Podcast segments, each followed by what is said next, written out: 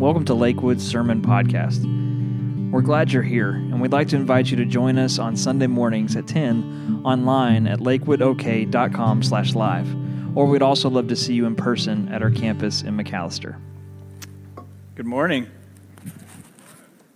I, uh, I hope you've had a good week. I've had a great week. I got to, for the first time in my life this week, shoot a buck, and it was a big one which was great. I even had one of my friends on Facebook. I posted up to Facebook, and I had one of my friends comment on saying, Hey, man, congratulations. All that hard work finally paid off. Between you, me, and the internet, I sat in that blind for 15 minutes. I barely had time to load a weapon before that buck was there but no, so if you ever, you know, there'll come a point in the very near future where I give a sermon on undeserved grace, and that's where that story is going to come back at some point.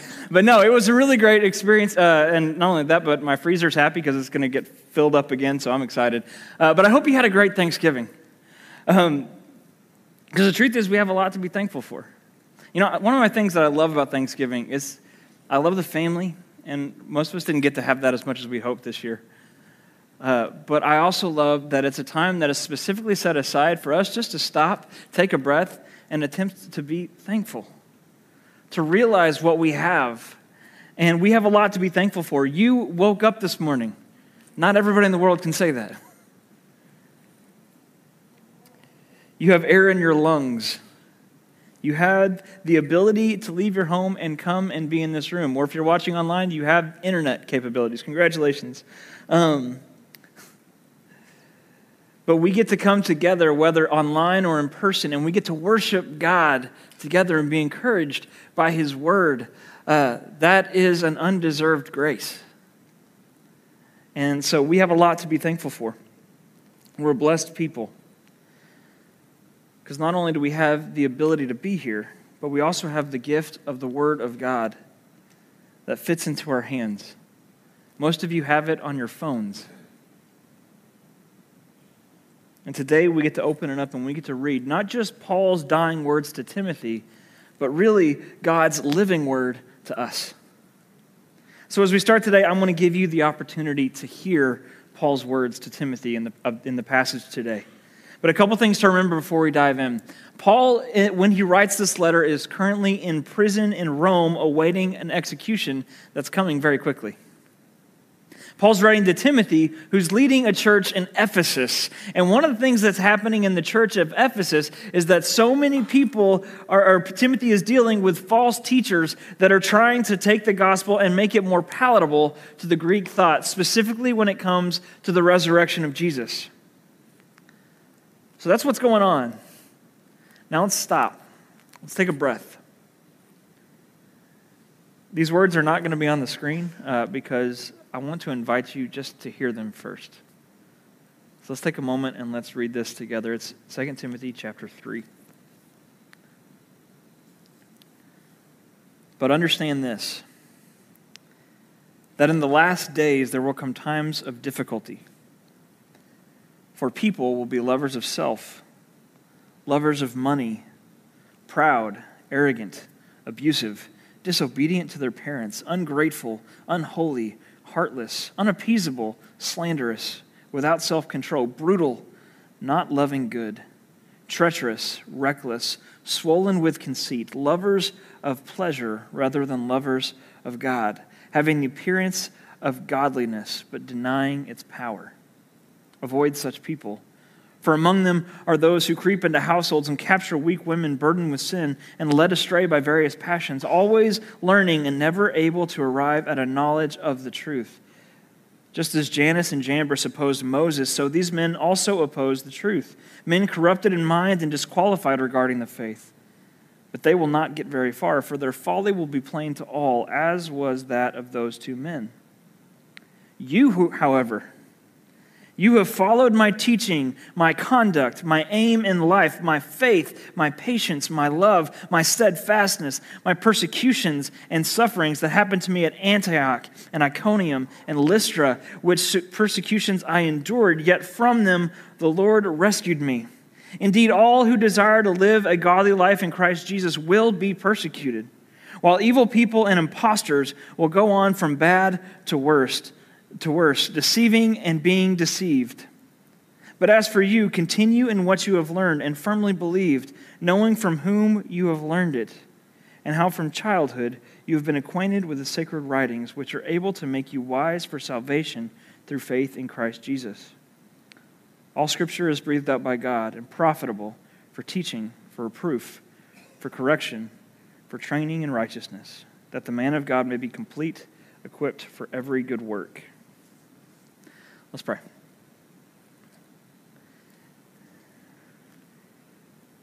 Jesus, I ask that you would take these, these few moments that we're uh, going through this, and Lord, that you would overwhelm me. Lord, that your spirit would be the one that leads today, that you would, uh, you would speak, and that we would hear. God, please give us clarity. Uh, we ask that you would challenge us and give us, uh, oh God, that you would give us the courage to apply your word. Please speak. We ask these things in the name of Jesus. Amen.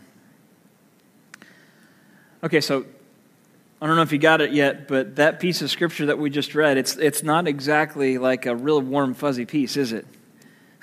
It's talking about all this different stuff that's going on. You don't have to read very far into it before you're like, man, some of this kind of seems like it's applying to our world today, but then we kind of go through this weird stuff. And so we're going to unpack this a little bit today. Paul starts this section in chapter 3 by saying this But understand this, that in the last days there will come times of difficulty. That's how Paul starts this section of Scripture. He says, Hey, Timothy, I know you think it's difficult right now. I know you're pulling your hair out with all these false teachers and things that are happening in Ephesus and people not doing what they're supposed to do. But I just want to encourage you in my last words to you to tell you this it's about to get worse. Isn't that great? I'm going to do that next time somebody comes into my office and they're, they're upset or they're having a hard time in life, and I'm just going to be like, don't worry, I've got, let me tell you, let me tell you, this will encourage you. It's about to get so much worse that you're going to look back on this and think those were the good days. That's what Paul does with Timothy here. He says, Hey, Timothy, there are about to come times of difficulty. And Timothy's like, I thought I was living in times of difficulty. He says it's going to get harder, but we also see in the last chapter where he ends with a bit of a hopeful tone. Remember, he was talking about having hope that these people, these false teachers, would experience a spiritual recovery. In Hebrews, or sorry, in 2 Timothy 2.25, he says it that God may perhaps grant them repentance leading to a knowledge of the truth, and they may come to their senses and escape from the snare of the devil after being captured by him to do his will. Paul had hope that there would be redemption. Paul had hope that they were not beyond salvation. But despite his hope, Paul tells Timothy, things are about to get worse. And he does that by starting with saying, in the last days. I don't know, sometimes whenever I see in the last days, my head peeks up a little bit. Or how many times whenever you see one of those harvest moons comes up that's a little bit red, we have that moment of like, is it time, Jesus? Is this what is this going to happen now? Like every time we hear this last days talk, conversation, it kind of draws us in a little bit. And so Paul starts by saying, in the last days. And for us living almost 2,000 years later, this may hit us a little weird. What are the last days? Is Timothy living in the last days? Is Paul even talking about the time that Timothy is living, or is he talking about a future when, he, when we will arrive at the quote, last days? And I really think the answer to all those questions is yes. And this isn't even the first time, really, that we've seen this kind of talk in the New Testament. In the book of Acts, Luke quotes the prophet Joel. Uh, talking about the last days. It starts in Acts chapter 2, verse 16. He says, But this is what is, was uttered through the prophet Joel. And in the last days it shall be, God declares, that I will pour out my spirit on all flesh, and your sons and your daughters shall prophesy, and your young men shall see visions, and your old men shall dream dreams, even on my male servants and female servants. In those days I will pour out my spirit, and they shall prophesy. And I will show wonders in the heavens above and signs on the earth below. Really quick, before I go further, right at that prophesy mark, notice that shift that happens.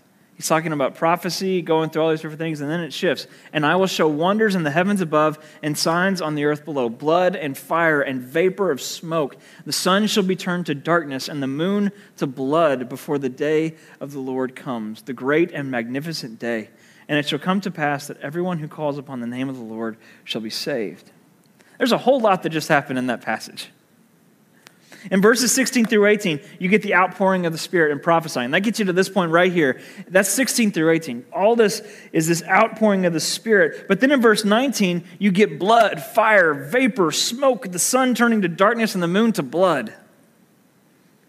And I have to ask myself, when is that going to happen?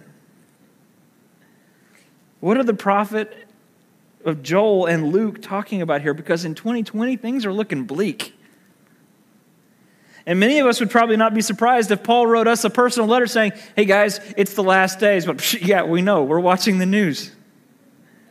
But get this the New Testament writers had an understanding that they were in the last days. And that the last days began with the very first breath of Jesus Christ. We see that in Hebrews chapter 1 verse 2. It says, But in the last days he has spoken to us by his Son, whom he appointed to be to the heir of all things, through whom also he created the world. So the coming of Jesus really was the ushering in of the last days. So when Paul tells Timothy that in the last days he's going to experience difficulty, he's talking specifically about what Timothy is experiencing right then in his life and also in the near future. But he's also talking about the existence and experience of the church. Going forward from that point until the final last day.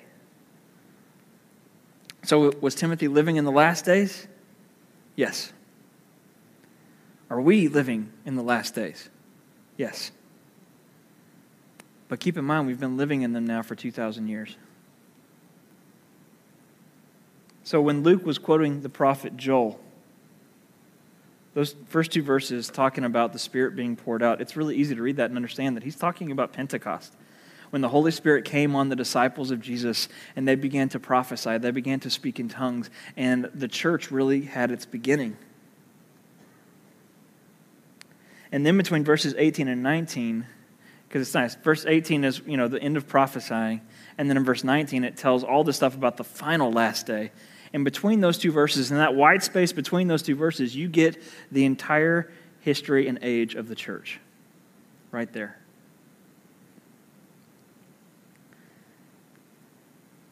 The age of the church which we are in.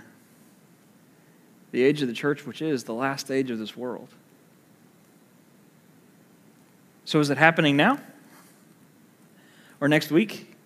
Will I get through the sermon before trumpets start going off? Man, I really hope so. or is it happening in the year 3000? We don't know. We do know that we can expect difficulty.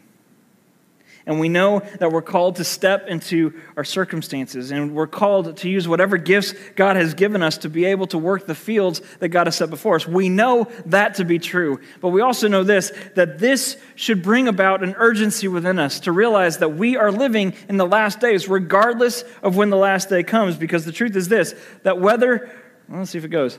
Yeah, whether Jesus comes back today or in a thousand years, time is short. A thousand years is a really long time. But the eternal for us is always a heartbeat away. That's the thing. We are one breath away from the eternal every day of our lives. And that should give us a sense of urgency. That should give us a different perspective of our lives. And then Paul takes that and now he paints the picture he says, Timothy, there's going to be hard times in the last days. And he says, Timothy, you're in the last days. So are you. Everybody. We're all in the last days across the whole thing. But there's going to be hard times. And then in verses 2 through 5, he goes into description of what those hard times are going to be. He says, For people will be lovers of self, lovers of money, proud, arrogant, abusive, disobedient to their parents, ungrateful. I love how I put disobedient to their parents. Anyway, ungrateful, unholy, heartless, unappeasable, slanderous, without self control, brutal, not loving good, treacherous, reckless, swollen with conceit, lovers of pleasure rather than lovers of God, having the appearance of godliness but denying its power. Avoid such people. It's so easy to see this passage and immediately say, Yep, he's talking about right now. All you have to do is read the comments section on a YouTube video to see that he is talking about right now. It's the funniest thing. I tell my wife all the time don't read the comments, sweetie. It's only going to make you mad. But she always does, and so do I. Uh, but anyway, all you have to do is to go through that, and you see that we're in a fallen world. And the truth is, is that yes, this is talking about us. We are experiencing these things today, the entire list today. But the thing is, is for the entire age of the church, they can point to where they have experienced these same things. It's talking about us, but not only us, because we can see these struggles in every age of the church. In Ephesus, in Rome. Oh, and Rome is so much worse. Throughout the Crusades and the Reformation, to the United States throughout its history. And we can read these words and we can know that really this is the description of where we would be were it not for Jesus.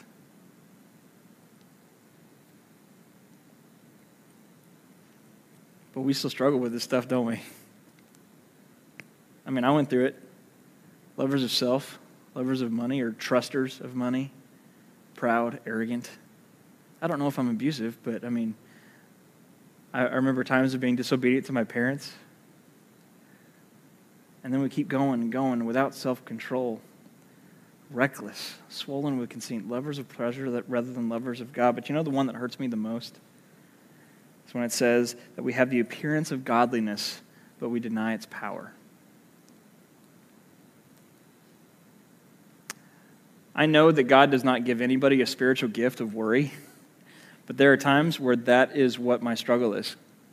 And in times where things seem like they're going the wrong direction, where comfort is way out the window and you don't know what's coming around the next corner, it is so easy to rely on our own hope and we look at God like He's not in control of what's happening, to have the appearance of godliness but deny God's power. And just in this year, how often have you gravitated towards cynicism and despair? How much have we attempted to lean on our own understanding? How many times have we looked at torn relationships in our own lives and given them up as lost causes? How many times have we seen easy paths and the called paths and chosen the easy one? Because we're called to be followers of Jesus Christ, who gives us the power to forgive, the power to take the hard path, the power to trust in God's understanding over our own, and in the face of overwhelming cynicism, the power to reach for hope. And we're supposed to be known as a people that are hopeful. 1 Peter 3:15 says it this way. But in your hearts honor Christ the Lord as holy, always being prepared to make a defense to anyone who asks you for the reason for the hope that is in you. Our hope is supposed to stand out in a sea of cynics because we have something to hope for. And we don't just want to appease the appearance of godliness. We want to believe in his power we want to believe in his promises because we have something to hope for. So the next point of the day is this that between cynicism and hope, reach for hope. It's the calling card of the Christian. That in the middle of everything going on, we stand as godly people and we trust in his power the power to give us perspective, the power to help us to see our struggles in light of His grace. We have something to hope for. And it really should give us a wholly unique perspective during difficult times. So, Paul has told us time is short. We need to be reachers for hope. And then he continues in verse 8 says, Just as Jannes and Jambres opposed Moses, so these men also oppose the truth, men corrupted in mind and disqualified regarding the faith. But they will not get very far, for their folly will be plain to all, as was of those two men. So Paul has now completely shifted gears a little bit again because what he says is this as was, or just as Jannes and Jambres. Now, Jannes and Jambres, these were the two magicians in Pharaoh's court in the book of Exodus. So Moses is coming up to, exit, or to, to Pharaoh, and he says, Pharaoh, let my people go. I, I can't do a good impression of that. I'm sorry. I wish I could. Uh, but he comes up to Pharaoh and he says, Let my people go. And Pharaoh says no. And so all these plagues start to come to the Egyptians through Moses, God working through Moses. And Jannes and Jambres, the two magicians, were trying to imitate the power of God. And we can see that so separated from us, but the truth is this is that we live in a world that is full of imitators of God.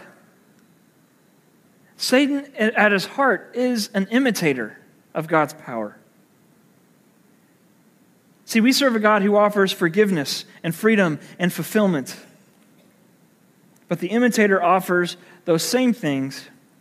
But where God shows this path through service and selflessness, the imitator draws us towards self sufficiency, success, and control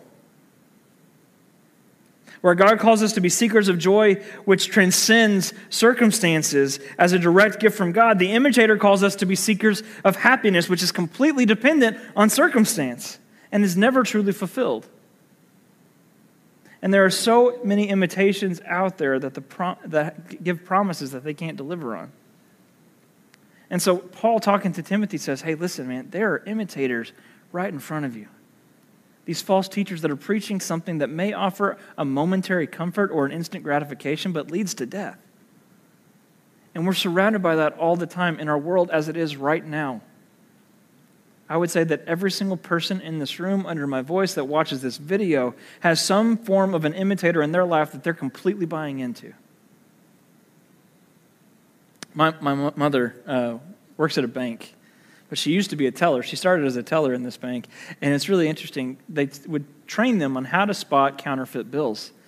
But one of the things that they would never do is they wouldn't they would never bring in a bunch of counterfeit bills and say, here's how they are, here's how they're messing this up, this up, and you guys need to study these to see all the different ways that they're trying to counterfeit these things. That's not what they did with her. Instead, what they did was they brought in the genuine artifact and they said, study this, know this, because if it's not this, then it's not real.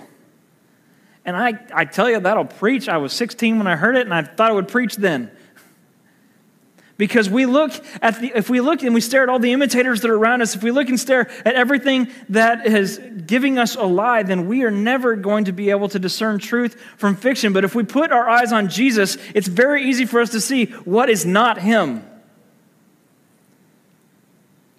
We don't hold on to Jesus by trying to understand every tactic of the devil. We know what's real or not because our eyes are on Christ.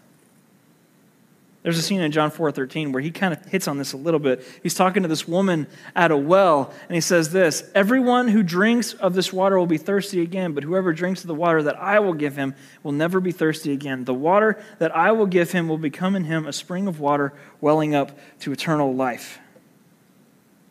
What Jesus says is this that I am offering real fulfillment, that I am the well that gives real life. And the imitator only offers that which keeps us coming back over and over again to these wells of destruction and despair. It's like someone being lost on a raft in the ocean who drinks salt water believing that it will slake his thirst only to wind up more thirsty than he was before. That's true for us and it's true for Timothy in Ephesus. But then Paul goes on and he tries to give Timothy another encouragement.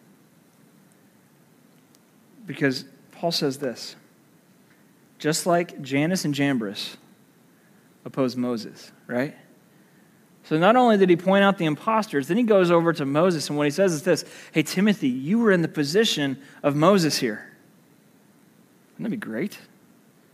To have someone come up to you and say, hey, you know, you've read the Bible, you know Moses? Yeah, that's you.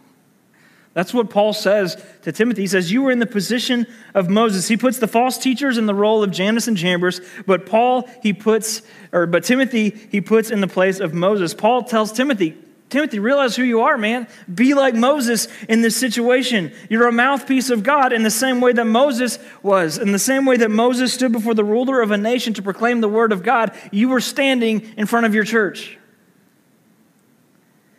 And it's the same for us as well.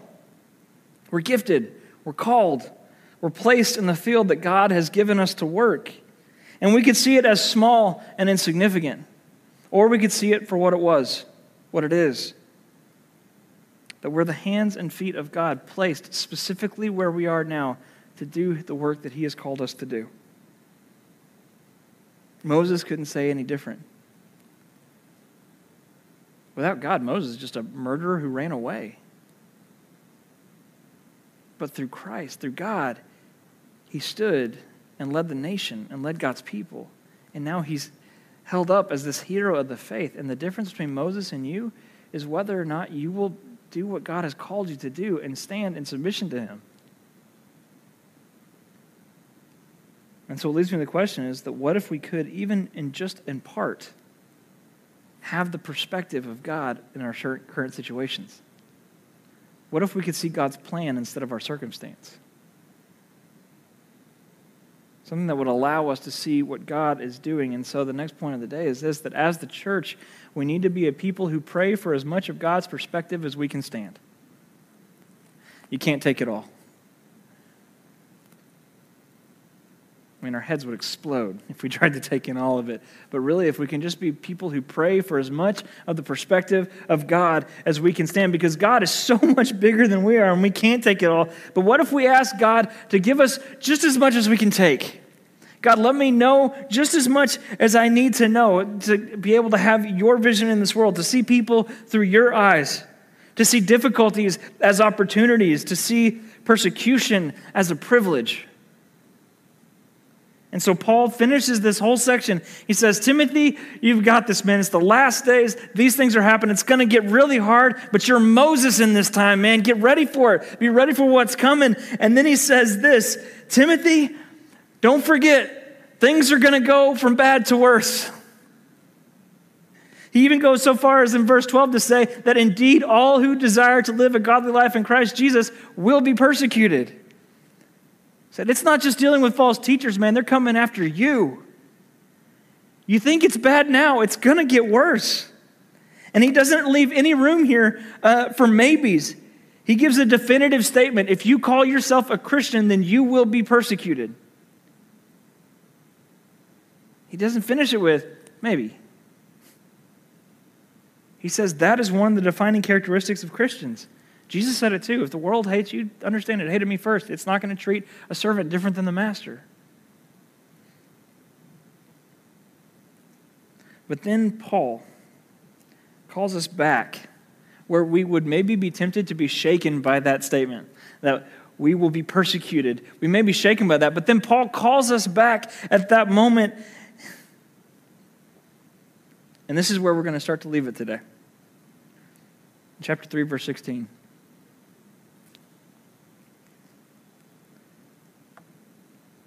Where we would be tempted to be shaken, Paul calls Timothy back to the foundation of the word. He says, Hold on to this. in 316 it says that all scripture is breathed out by God, and it's profitable for teaching, for reproof, for correction, and for training in righteousness, that the man of God may be complete, equipped for every good work. Paul says these things are going to get from bad to worse, but let me draw you back to the firm foundation of Scripture. And then in verse 16, he tells Timothy the things that specifically cover every aspect of his ministry. He says, Timothy, you're a preacher, man. It's profitable for teaching, reproof, correction, training in righteousness. He says that's what you need. That's what the Word of God can give you. But he doesn't leave it alone right there. Because, yes, he says, all this stuff you need, Timothy, but then he turns the dice and he points it to the church and he says this that it also equips us for every good work. It says we are also equipped through this, that the word equips us. So every scripture, all scripture is breathed out by God and it is useful for equipping us for every good work.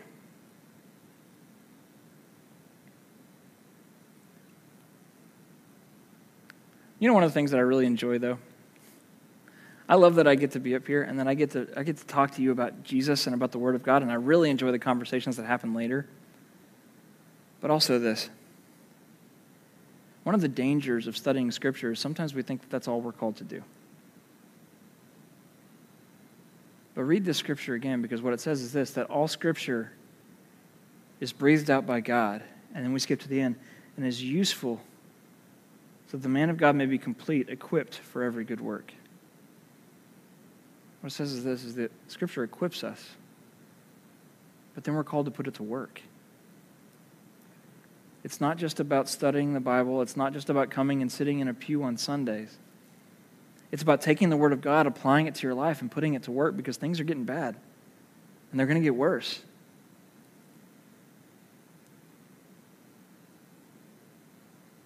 Ephesians 2:10 says it this way: that we're his workmanship created in Christ Jesus for good works which God prepared beforehand that we should walk in them. The most common thing that Jesus said to his disciples when he was calling them was this, "Follow me." This is an action. It's something that we're called to do. And if we would truly claim to be disciples of Christ, the word disciple, uh, it's interesting. To be to disciple someone is basically to take them and to turn them like you. That's, that's what it means. To disciple someone in Christ means to take someone and turn them like Jesus. In fact, whenever Christians were first called Christians, it was meant to be a thing that says, you guys are just like little Jesuses out there. You're little Christs.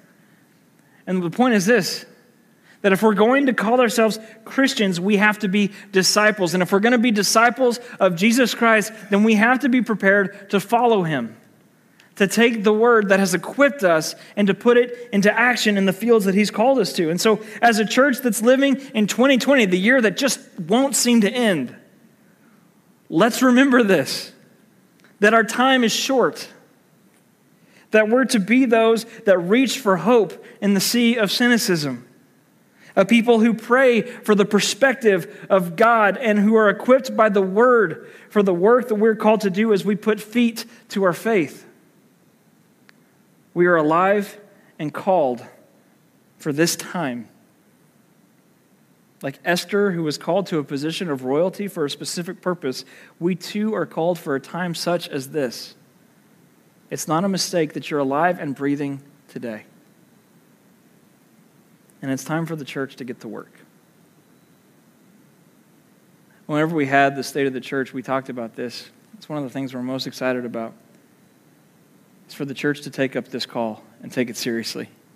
For the church to come in and say, I am going to go to work. And so, if I could challenge you today, it's this as we pray, that you get excited about that. That you ask God earnestly, God, with my gifts, with my talents, with what you've given me and where I'm at, what would you have me do with your word? What would you have me do? You're equipping me with your word. Where do you want me to go put it into practice? How do you want me to follow you? And then grab as many of us as you can to take alongside you, and let's go get to work. Let's pray. God, we love you. And Lord, uh, we're so thankful that our work is not what saves us. You have already saved us. But God, I ask that you would give us. Uh,